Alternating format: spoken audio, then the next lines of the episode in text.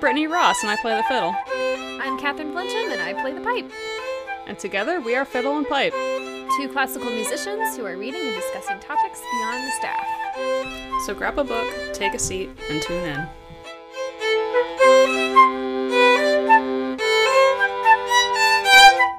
Hi, I'm Brittany Ross, And I'm Catherine Flinchum. and welcome to the third episode of Fiddle and Pipe podcast. Yeah, this is the third episode.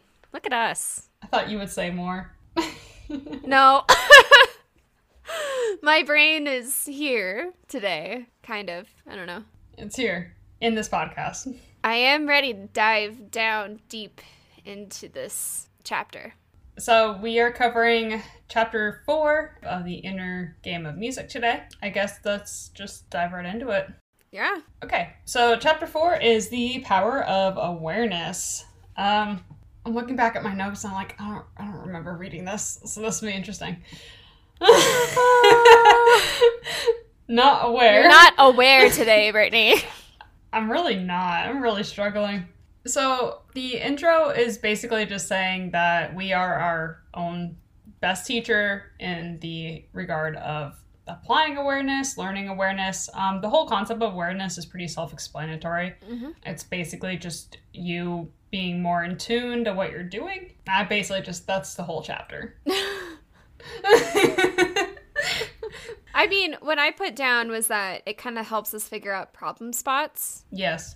So he gets into inner and outer distractions. Um, inner distractions, so these are things that would um, impair your ability to be aware. Um, inner distractions are inner commentary on things, like, for example, about the quality of your playing, if we're looking at it exclusively in a music contest or context, sorry.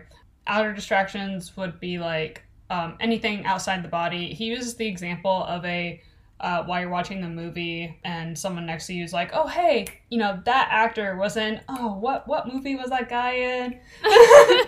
I mean, I guess in a music world, it could be like, you know, if the stage lights are too hot, or if your stand partner loses their spot in the music, and they're like, "Hey, hey, hey, where are we?" And you're like, "Not now, I'm playing, buddy." What I kind of took from that was focusing on the music and not letting my inner thoughts take control of how I was playing the music. Because I'm very overcritical about myself, especially, and that's what I've been working on more recently. Um, I tended to notice this a little bit yesterday. I felt like I was a little bit more distracted. Maybe it's because I was just talking to you, later in the day. I'm a really distracting was like, person, so I get it. Thank you. I was also like, what am I going to do for dinner? Like, I just had all these thoughts in my head, and I was like, no, don't let this get in the way. Like, focus on the music, concentrate. That's what I kind of took out of it, in a way. yeah, like focus on what you're doing Yeah. as you're doing it. The other things can wait. Exactly. And I will say this when I was reading this, when I was reading this segment, um, Were you not focused on it? Definitely. No, I was like super concentrated. I was like, okay, tune out everything around you. It was just like had like a microscope and I was just like focused on the Mhm. text and not so much about whatever TV show Woody was watching Right. or who was screaming outside the alleyway area It in was me. apartment complex. It was you. Of course. Brittany, why didn't you just come to my house if you were screaming out there? I just wanted to be one with the. I was going to say cicadas, but you don't really have those in Colorado. I'm sure. I don't know. I really don't know. Huh. Then he talks about finding a focus for our awareness. The, I thought this was kind of interesting. Um, so it was about accepting distractions and choosing to focus attention on elsewhere to increase awareness again of music and lessen the amount of frustration towards the distractions. So basically, acknowledging that they're there and then moving forward. I did this once in med- meditation and therapy. Um, Oh. it was really bizarre but it was like hey if you know as thoughts come to you you just kind of acknowledge them and then you just gently release them so that's kind of what i thought of Interesting. I don't think I've ever really done that. I feel like I've had moments of meditation where I do get distracted. yeah And I feel like it just becomes the center of my focus. And it's just like, this is not how I wanted to experience this moment. yeah i don't meditate that much because i feel like my brain's going at 200 miles an hour normally Aren't um, we all? which is actually probably reason to meditate. Yeah. Barry Green says focus needs to be present to develop, or sorry, focus needs to be in the present to develop concentration. And I, I, I assume that this is to lessen anxiety over future things and you know worries about the future and let go of the past since you can't really control the past or change the past Yeah. and that's kind of where but you mind, can control the future. yeah and that's where our minds tend to go is we tend to get anxious about the future or we tend to fret about the past uh, so just kind of That letting, has been me.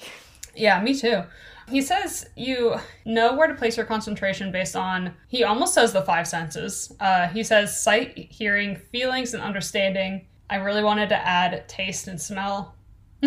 I can taste the Bach. I mean, you probably could. I mean, what are the, the people who have, is it extrasensory? The people who can, What, what's like, apply, they're like, oh, this sound tastes like caramel. Or, like, this sound looks like this color. What is that called? Well, I I know that's what you just mentioned is synesthesia, Oh, synesthesia, which is where yes. like I guess like certain sounds Well, like it, It's like not even I'm wrong. sounds. It's like basically your senses. Like you don't interpret your senses independently of each other. Well, like with synesthesia, I think like different tones have different colors. Uh-huh. If I'm correct on this, I, I've never experienced this. I remember we talked about this in one of my composition classes because one of my classmates had synesthesia. It was really cool because I've never heard that concept before, but I've never heard the taste one Mhm. ever. If anybody else knows what this is called, please let us know. It's a really, really interesting phenomenon. So then he basically elaborates on the sight, hearing, feelings, and understanding. So being present by paying attention to sight is just using your sight to bring awareness to your body. Very a lot of these are really self-explanatory. He says uh, by watching the instrument and your body and adjusting as needed. By watching the notes, like the actual sheet music, you can kind of get a big picture and a small picture in the sense of individual notes and phrase structure. And you can also get mental imagery if you're playing by memory or if you're playing with the music and just kind of using it as like guide points. Yeah, and I really liked. I think I resonated a lot more with the sight section, Mhm.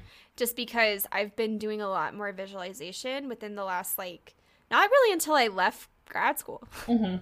and I think it's something that has helped me a lot because there's this excerpt by Ravel, and it's the Daphnis and Chloe solo, and it's just a run, and if I remember correctly, it either starts on a G sharp or an A. I need my flute. I can't do it on top of my head. I have my flute right here, but I'm Do you want to play it? too much, too much, too much. Too much. Anyway, Too much for a third episode. um, but this run has tricked me up for many, many, many, many years. And then finally, when I got out of grad school and I was practicing for a few auditions that had this excerpt, I remember the way that Ravel writes it, you go from a D to a E sharp. And I don't know like why, but sight wise, that really freaks me out.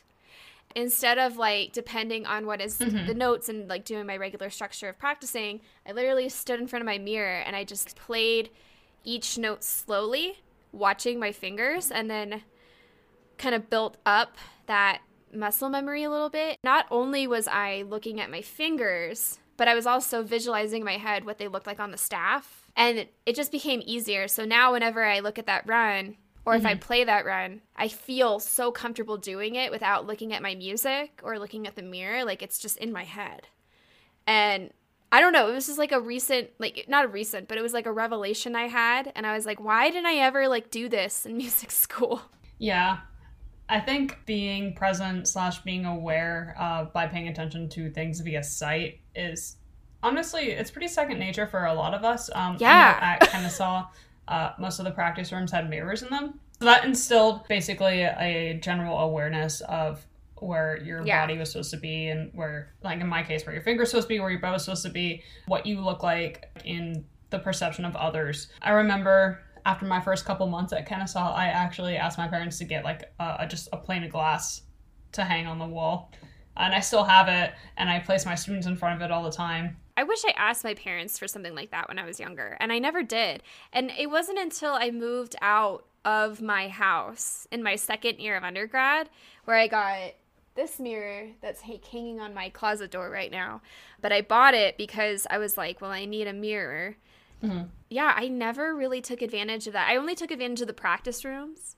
And I think that's why I liked practicing in the old music building more than I did the virtual rooms that we had. I hated them because one, there were glass doors there and everyone can see you. And I was like, I don't like that. And then two, there were no mirrors in there. It was just annoying. And I was like, I don't like this. There were no mirrors and they were almost too soundproof. They sound like very artificial. It's almost like you're stepping in like a space vacuum chamber. Yeah.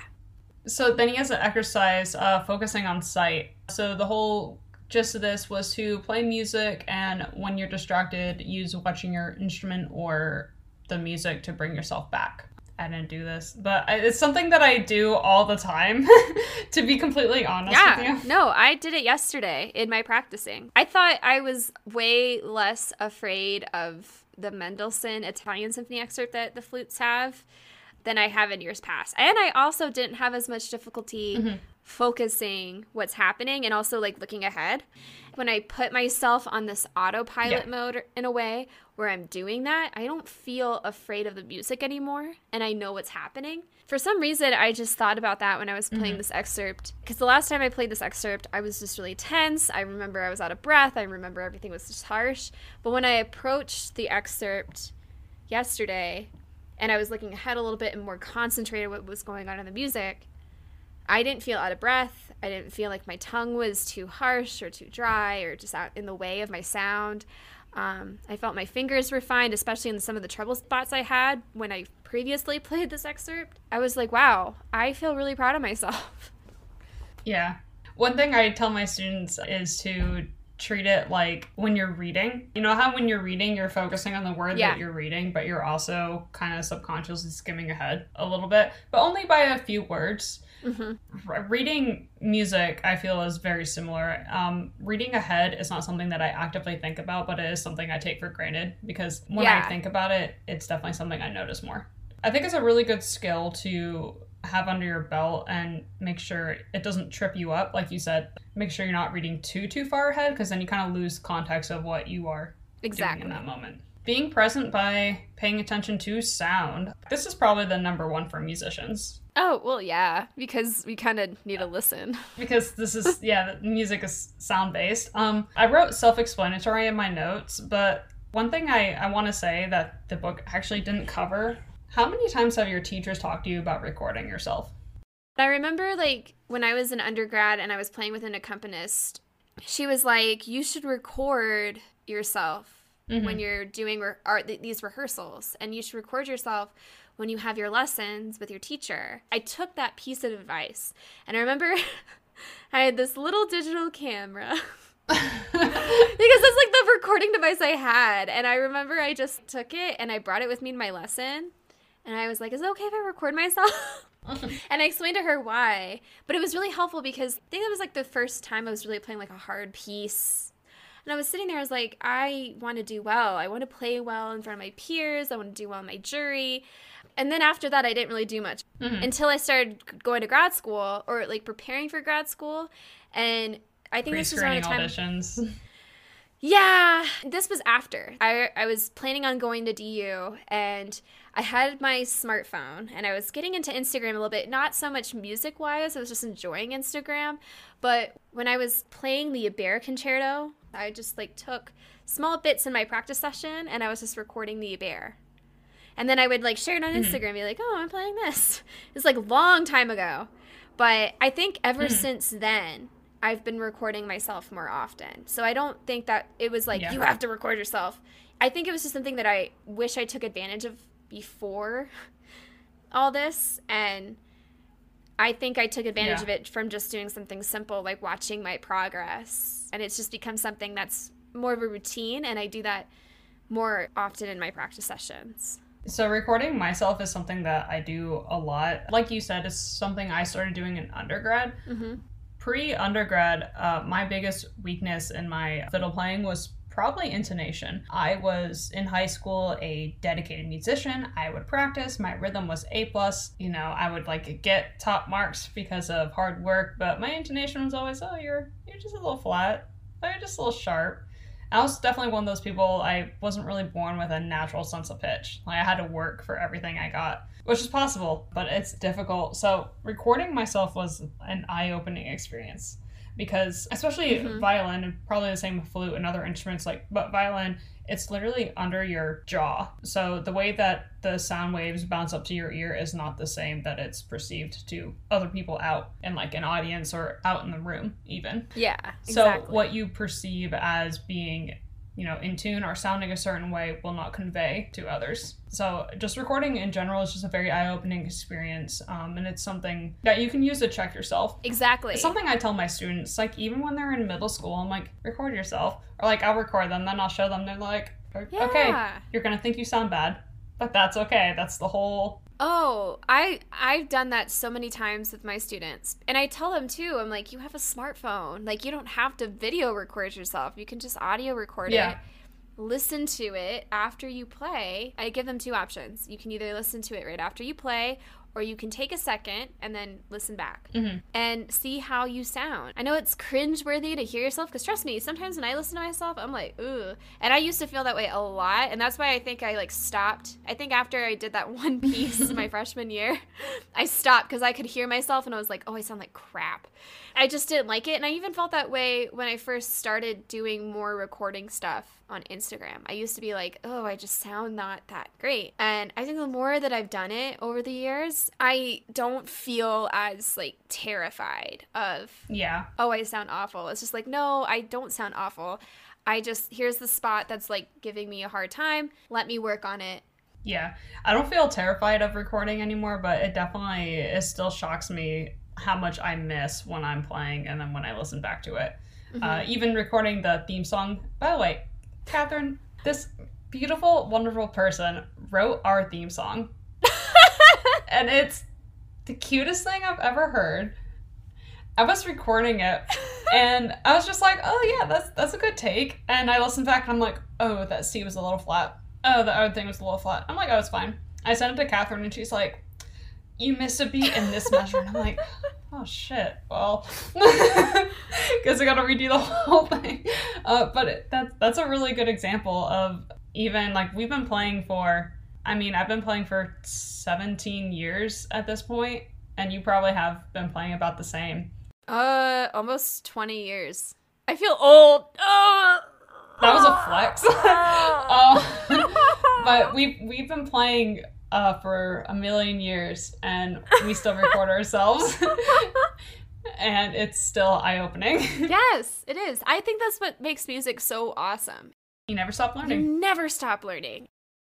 Yeah, I mean, if if my finances weren't hit hard by COVID, I would definitely still be taking lessons. I was taking them pre-COVID. Um, it is, I don't know. I feel like for me, it helps me give me a goal. There's someone obviously who's Mhm. better than me who has input that I can't come up with by myself. It's also good having a set of ears to run things by and someone who is proficient at your instrument. Exactly. I mean, especially like our stages, we're just playing things for fun for the most part, and the never-ending list of recital. I mean, not recital, um, audition stuff. I'm like, oh, what recital? Recital. I don't know. no, uh, any recitals that we would do now would just be for funsies. The next subject is uh, being present by paying attention to your feelings. Um, How do you So feel the- about that, Brittany? so this is feeling mad. Sorry. Uh, so it's feelings brought about by music and the feelings that are created by the body. So it's twofold. It's the the feelings that the music generates and the feelings that you naturally feel for any reason. it's a natural focus for us because humans are um, humans are emotional people. Humans are emotional creatures. That's just what we are. it's what we do. And it's easy to use that as a source to draw us out of self one. The exercise focus on feelings or focusing on feelings. Listen to and play music, see what feelings come about and where do you feel certain registers, like certain octaves or certain instruments. Did you do this exercise? I think I took it a little bit more out of context from my music stand, and I took it more out of context of what I do with my run ins. Because, like, when I go running, Yeah. and I used to do this a long time ago, I used to listen to classical music and run. Same, because you don't have to change it. You're like, okay, I have a 40 minute yeah. symphony. Like it's for me. Like I remember, I would run a lot more to the scherzo movement of Beethoven's Symphony Number Nine. Um, that would get me going because it was it's a scherzo. Well, nowadays I really don't do that because I notice when I'm going running, I feel a little bit dragged down. I don't know why, but mm. I feel this way when I listen to upbeat music with like beats that are constantly moving forward or but whatever is like upbeat, I feel mm-hmm. more energized and I feel like I can keep going. Whereas if I listen to mm-hmm. a sad song or like a lyrical acoustic song, I don't feel as motivated to run. I notice I slow down a little bit more or I just start walking. I mean, that's kind of how I took the exercise. Well, I didn't even think about it in terms of exercising on Spotify. I have a running mega mix that I started for a 10k that I ran. Yeah. And I originally set it up for like a 10k length, so it's like maybe an hour's worth of songs, and now I just keep throwing stuff on it. So I think it has like 11 hours of music that I just shuffle through. Yeah. It's like everything from Eminem to like Lizzo to the Foo Fighters to Green Day to the mm. Punch Brothers. It's like there's a huge variety of music on there. Yeah.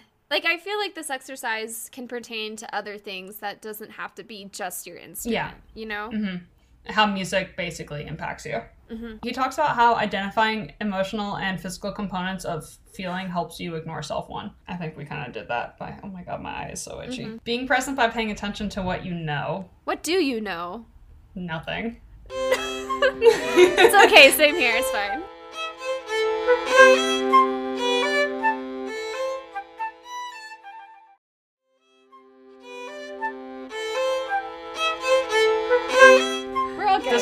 resonated with me a lot though. So the basic premise is knowing a lot about or the context of pieces or composers, and that helps you play it better. And it's also applied to stored data from previous exposures of music. So if you're like, oh, one time I heard that piece played that way, or hey, I heard that I don't know, insert some random fact about some composer and then you apply it to music later.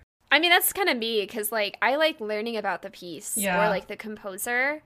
I guess it's because like there I love music mm-hmm. history. Mm-hmm. I think it's fun. I don't think I would ever major in it because that's a story that we could talk about later. but I love reading about when this piece was written, what was going on in the composer's life or what was going on during that time. And I think it's just because like my dad is a history buff like he kind of just like brought that interest to me mm-hmm. when i approach a piece or an excerpt or whatever is on my stand i want no more than just what's going on mm-hmm. physically in the music no i'm the same way his exercise focusing on what we know was to read mm-hmm. about the any writing surrounding or first performance of a piece you're playing and see if it changes your understanding i literally do this all the time david is, was a history major at kennesaw so I have that. I used to want to be a history minor, focusing on like Mm-hmm. modern European history, industrial revolution forward. I mean, music is not learned in a vacuum. It's impacted by everything surrounding it, and especially as you get to more a modern area where we are so interconnected with everything and everything is so easily mm-hmm. accessible. And you need to know about literature, you need to know about art, you need to know about history, you need to know about war, you need to know about politics. Like there's there's so much you need to know in order to play music well. It kind of reminds me of when I did this master class years ago and uh, I think her name her her name is Joan Sparks, and she uh, owns a music business called Flute Pro Shop over in Delaware. And I remember mm-hmm. Joan did a lecture, and she was asking us questions like, "Do you know what's going on today with this? Do you know what's going on with this?" And I honestly could not answer them. I just remember her telling us, "You need to know what's going on in the world around you." Yeah. than what's just going on in the practice room. Well, that's our whole MO is like music is learned. You know, only a portion of it is learned yeah. inside the practice room. I would even venture to say that most of it, once you reach a certain point, most of it is learned outside the practice room. Yeah, and it's like we have to experience life, and it, we can't do it just inside one room. No. Like sometimes when I'm out, when I play certain pieces or excerpts, I visualize being outdoors. Mm-hmm. And that's why I like being outside. I like going on runs because I run next to a trail, like a creek. That's fun. Seeing like birds and water and stuff like imagery and that sense really, whenever mm-hmm. I'm playing music that might be related to that, that kind of helps me out a little bit. There's Right. so much out there that we can take in and absorb and then apply it to our performance. And I think it even applies to mm-hmm. physics and acoustics too, because you need to know how sound works and how instruments work in order to better understand them. Yeah, I kind of wish I took physics because I think I did anatomy. Yeah. I, feel didn't like take physics I, either. I felt like it would be beneficial I in a way. I don't think I took science my senior year. What happened was I took honors chem. So in high school, I was like a A B student, taking mostly like honors and AP classes.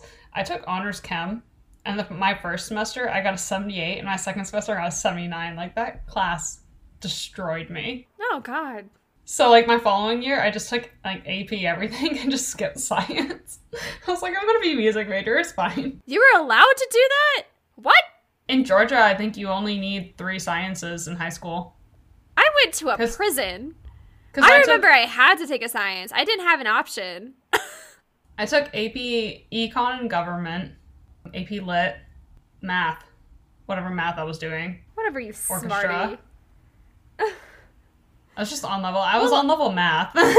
I mean, I was on on level math too. Like I had honors chem. My so hard.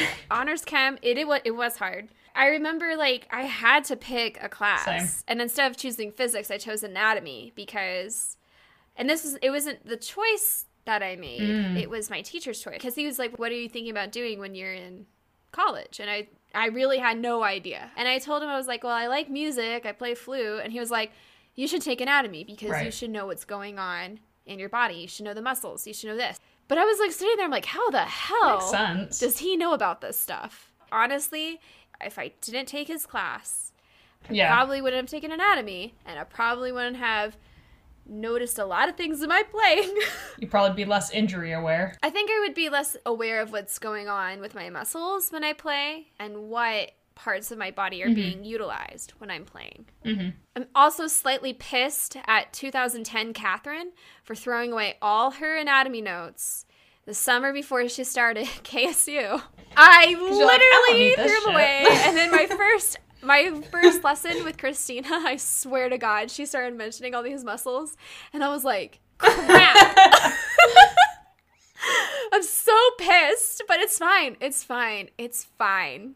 Everything's fine. Anyway, let's keep going. So his next section is on awareness. So awareness allows us to accept, quote, it is what it is without trying to change it. It just creates a perpetual fo- positive feedback loop.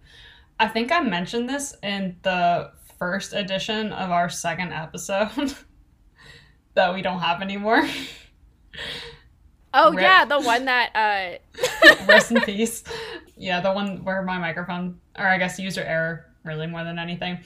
But this is kind of a mindset I get at when I'm at like peak moments, like my graduate recital, my senior recital in undergrad, like grad auditions. I'm just kind of like, well, it is what it is. I feel like it could be skewed more positively, but I'm just kind of like, I can't change it now. So, you're very skeptic.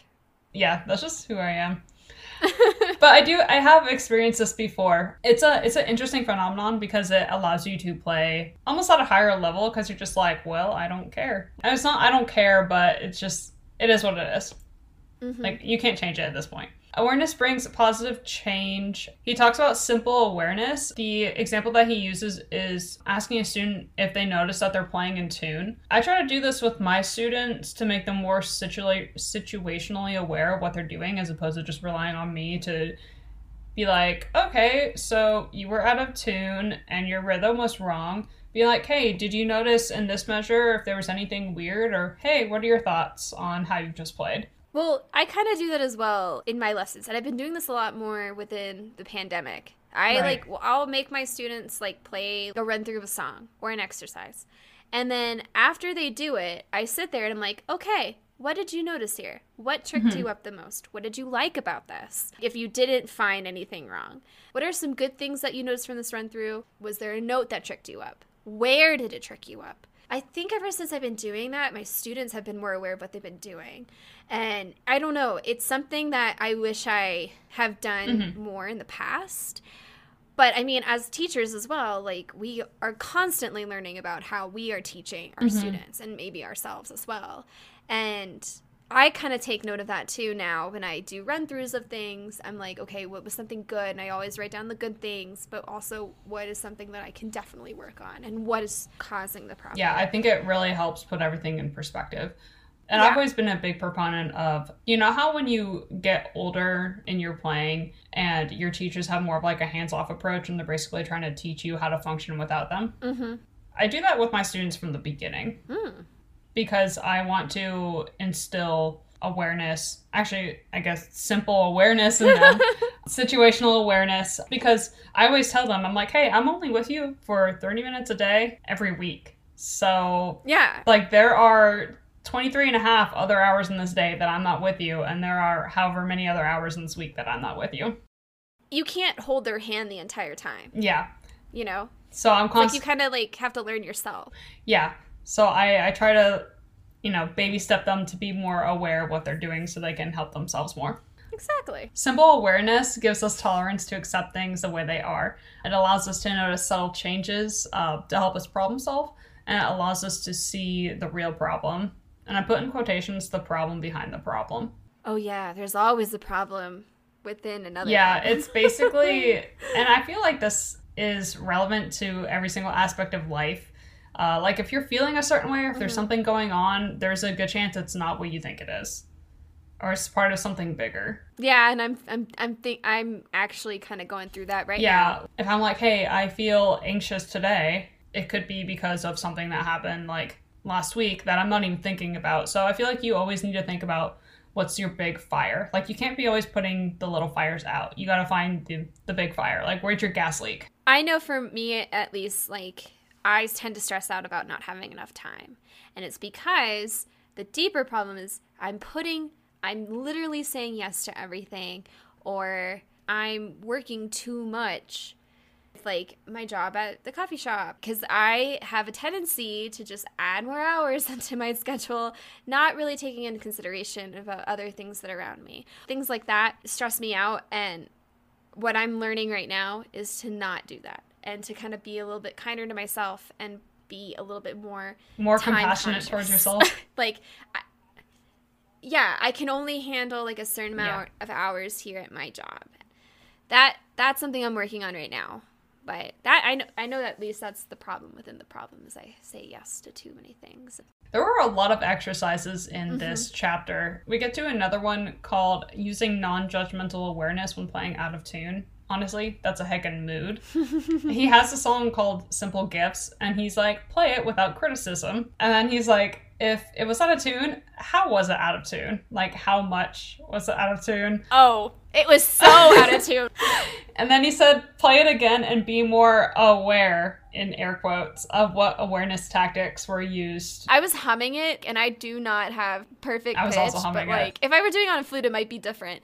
But I like went back to like aural skill. I was like, oh god, this is sight singing all over again. In That's Dr. Wadsworth's 730 aural skills class. Ha ha ha ha. okay, sorry. Yeah, I I also did most of these away from my instrument, and I did the same thing where I either kind of mentally went through them or I tried to like hum or sing them. Mhm. And let me tell you, it was I felt like I had some serious PTSD throwbacks to aural skills. And he would just put something up and be like, "Hey, Brittany, sing this." I'm like, Or when you had the Ottman books. Did you ever have the Ottman book? I hate the Ottman. I wish I had it. I think I gave it to somebody and they never gave like I let them borrow it and they never give it back. It's the yeah. small book, right? I used to call it the Ottoman. I I still have it. the Ottomans.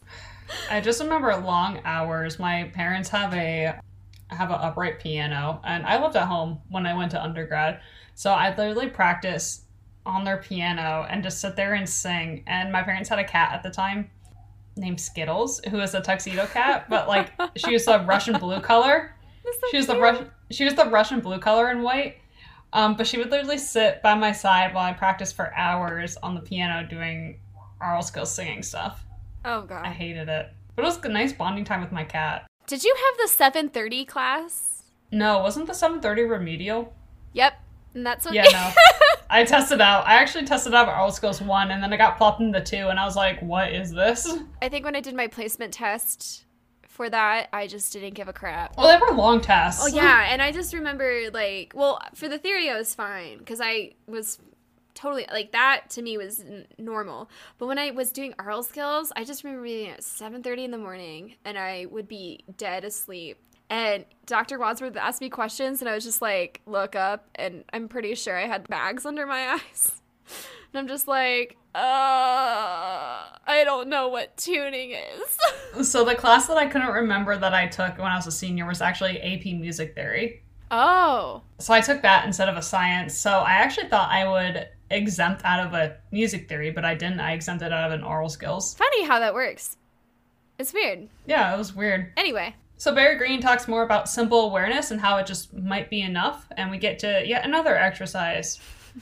This there's so many freaking exercises. Um, this was awareness and an, as an antidote to trying. I just started writing the instructions down in my notes. To be honest, it was play a certain passage fast in tempo. Stop laughing at me and play accurately the first time, and then repeat the passage slower and notice your intonation, which was better. Obviously, the slower one was better hmm he talks about the difference between trying and being aware and playing and we kind of get to the point that we made was it in our first episode or our second episode when we talked about being a tryhard it might have been the second episode. i think it was the second Yeah. one we did the second one twice so everything's just Everything's kinda- a blur. Sorry, you guys. oh my gosh so when you are aware it increases your feedback loop so basically you're taking in more uh, sensory details more stimuli Mhm. and it gives your brain more to go off of to improve. When you're trying, it's based in doubt, it's running commentary, and your self one gets carried away. I put, quote, absorbing your awareness with its criticisms, instructions, and attempts to control your playing. nice quote. His number two point is accepting the problem the way it is. I put another quote here accept the problem, get to know it, and give it permission to be the way it is. Yeah, and I feel like that's something I struggle with because sometimes I'm like, no, I have to get this problem fixed now. You know, that's just me. But when I'm like going through something difficult in music, instead of being like, I have to go through this now, now, wow, repetition. I'm just kind of like, okay, I've gotten to this point. I can only play up to this speed clearly with this piece. Can't take it up to tempo right now. Just like, let's let it sit here today and let's go back to it maybe tomorrow, maybe the next day. I guess like that's how I kind of took the acceptance.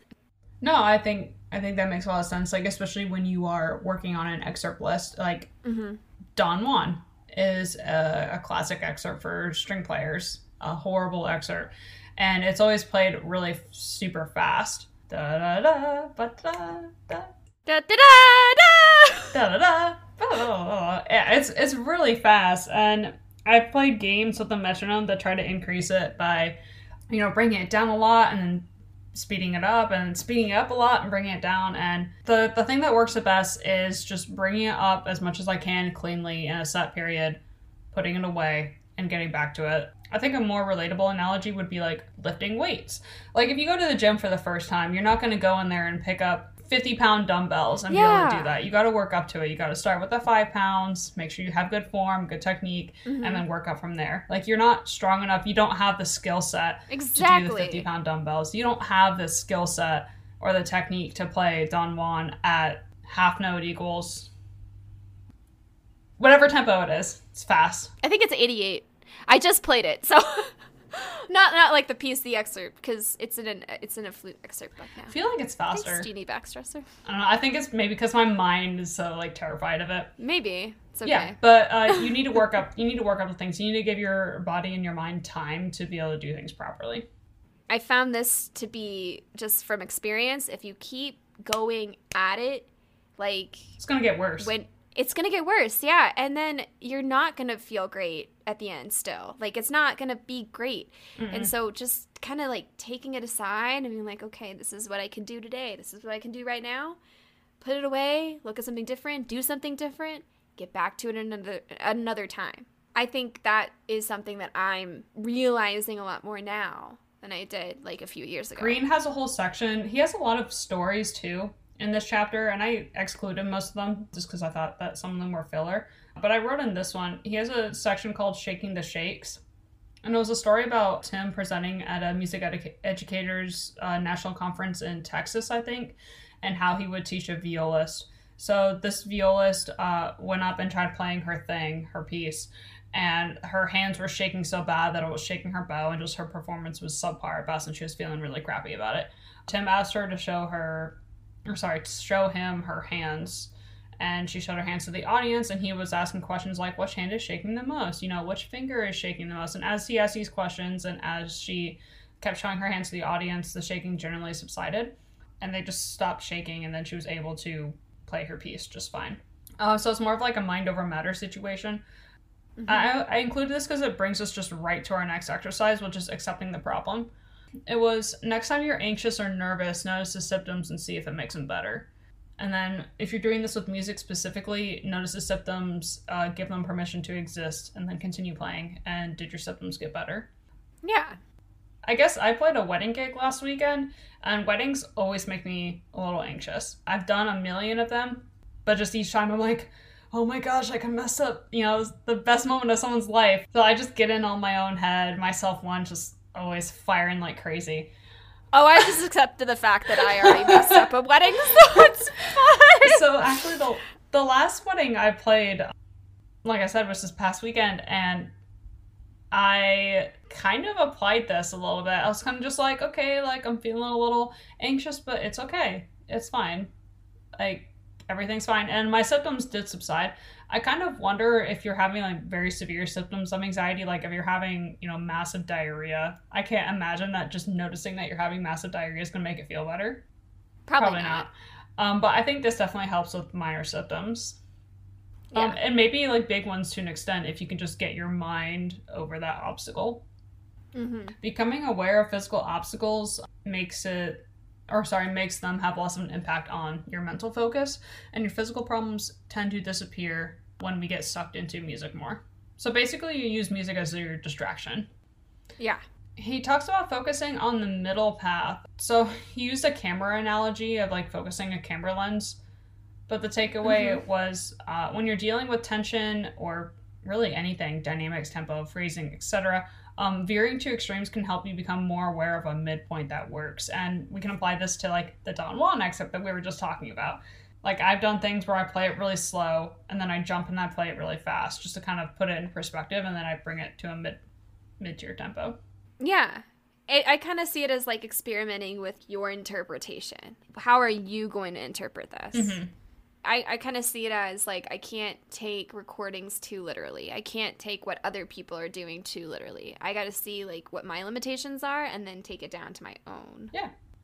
So then uh, Green talks about noticing subtle differences. It's pretty self explanatory, um, but he uses the story of a pianist with back tension rating his own tension. So I think the general premise was he was at a college or something, right? And this pianist was playing like this Rachmaninoff piece or something and he was like, "Oh, I can't get past this section. I feel so tense." And then he was like, "Okay, well, like let's say your tension's at a five now," and the pianist was like, "Okay, yeah, I'm at a five.